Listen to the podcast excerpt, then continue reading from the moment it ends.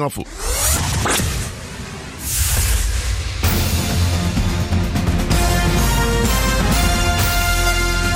Toute l'actu sur Energy avec Jean-Charles Gaucher.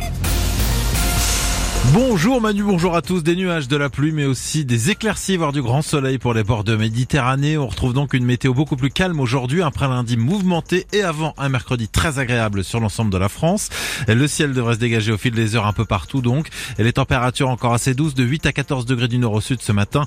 Cet après-midi, on aura 8 du côté de Montbéliard, 8 aussi à Saint-Flour, 10 pour Dijon et puis 11 à Limoges et 17 à Toulon.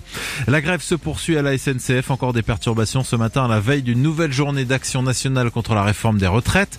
Comme hier, en moyenne 3 TGV et Ouigo sur 5 circulent en ce moment, pour seulement la moitié des TER en service. Pensez également pour les Parisiens, les Havrais ou encore les Nantais qui doivent slalomer entre les sacs poubelles dans la rue à cause du mouvement des éboueurs qui se prolonge. Pierre Palmade est libre, il reste malgré tout sous surveillance dans un hôpital parisien pour traiter son addiction à la drogue. La justice doit se prononcer ce matin sur un éventuel retour de l'humoriste en détention provisoire. Les suites de l'accident de la route dans lequel il a été impliqué il y a maintenant un mois.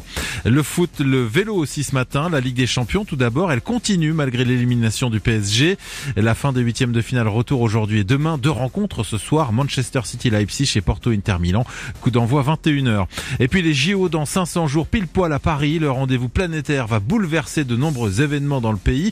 Et on pense notamment au Tour de France Cycliste qui s'achèvera pour la première fois de son histoire à Nice l'an prochain.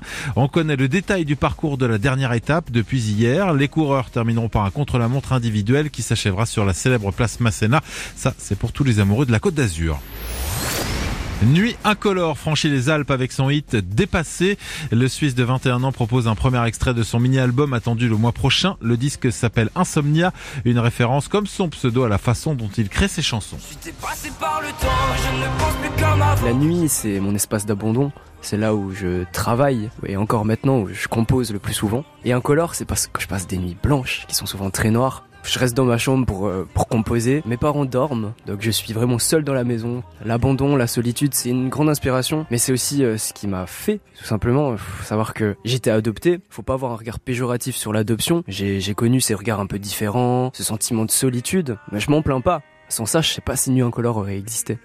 Interview de Sébastien Loeff-lecoq, Nuit Incolore part en tournée dans toute la France à partir de la fin du mois. Il est 6h35, c'est la fin de ce flash. Bon réveil, bonne matinée sur Energy.